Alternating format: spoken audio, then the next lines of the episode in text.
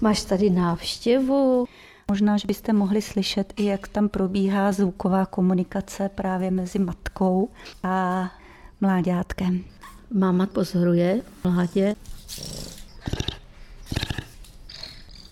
Máme radost, že pomalu 16-letá samička se krásně stará o mládě, takže my i máme někdy problém si mládě překontrolovat, protože si samička ho schovává buď to do dřevěné bedny nebo do papírových beden, do papírových pytlů, kam si ho schovává hezky do bezpečí.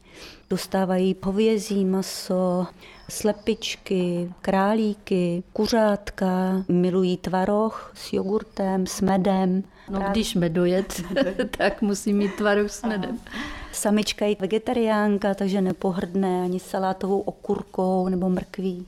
No tak teď si momentálně hraje to vaše nejnovější mládě s kartonovou krabici od mléka a nahoru na tu houpačku to ještě asi nebude, vidíte.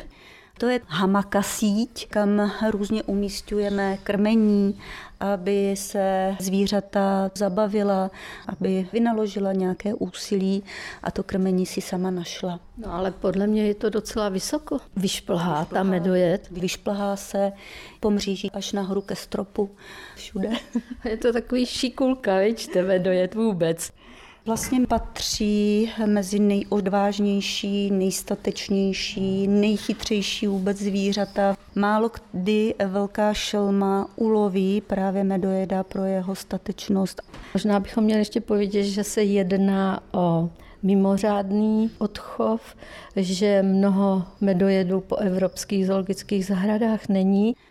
Jsme docela raritou, když se nám za poslední čtyři roky podařilo odchovat tři mláďata. V minulosti jsme měli dva samečky a letos teda doufáme, že se nám narodila samička, holčička a dostala krásné jméno Carmen. A až se oteplí, až dozraje čas, tak určitě opustí tento vnitřní bezpečný prostor a návštěvníci doufám uvidí venku ve výběhu v ranních hodinách nebo v odpoledních hodinách, ve večerních hodinách, kdy to je pro ně úplně nejpřirozenější čas, kdy jejich aktivita je nejvyšší. Takhle to umíš?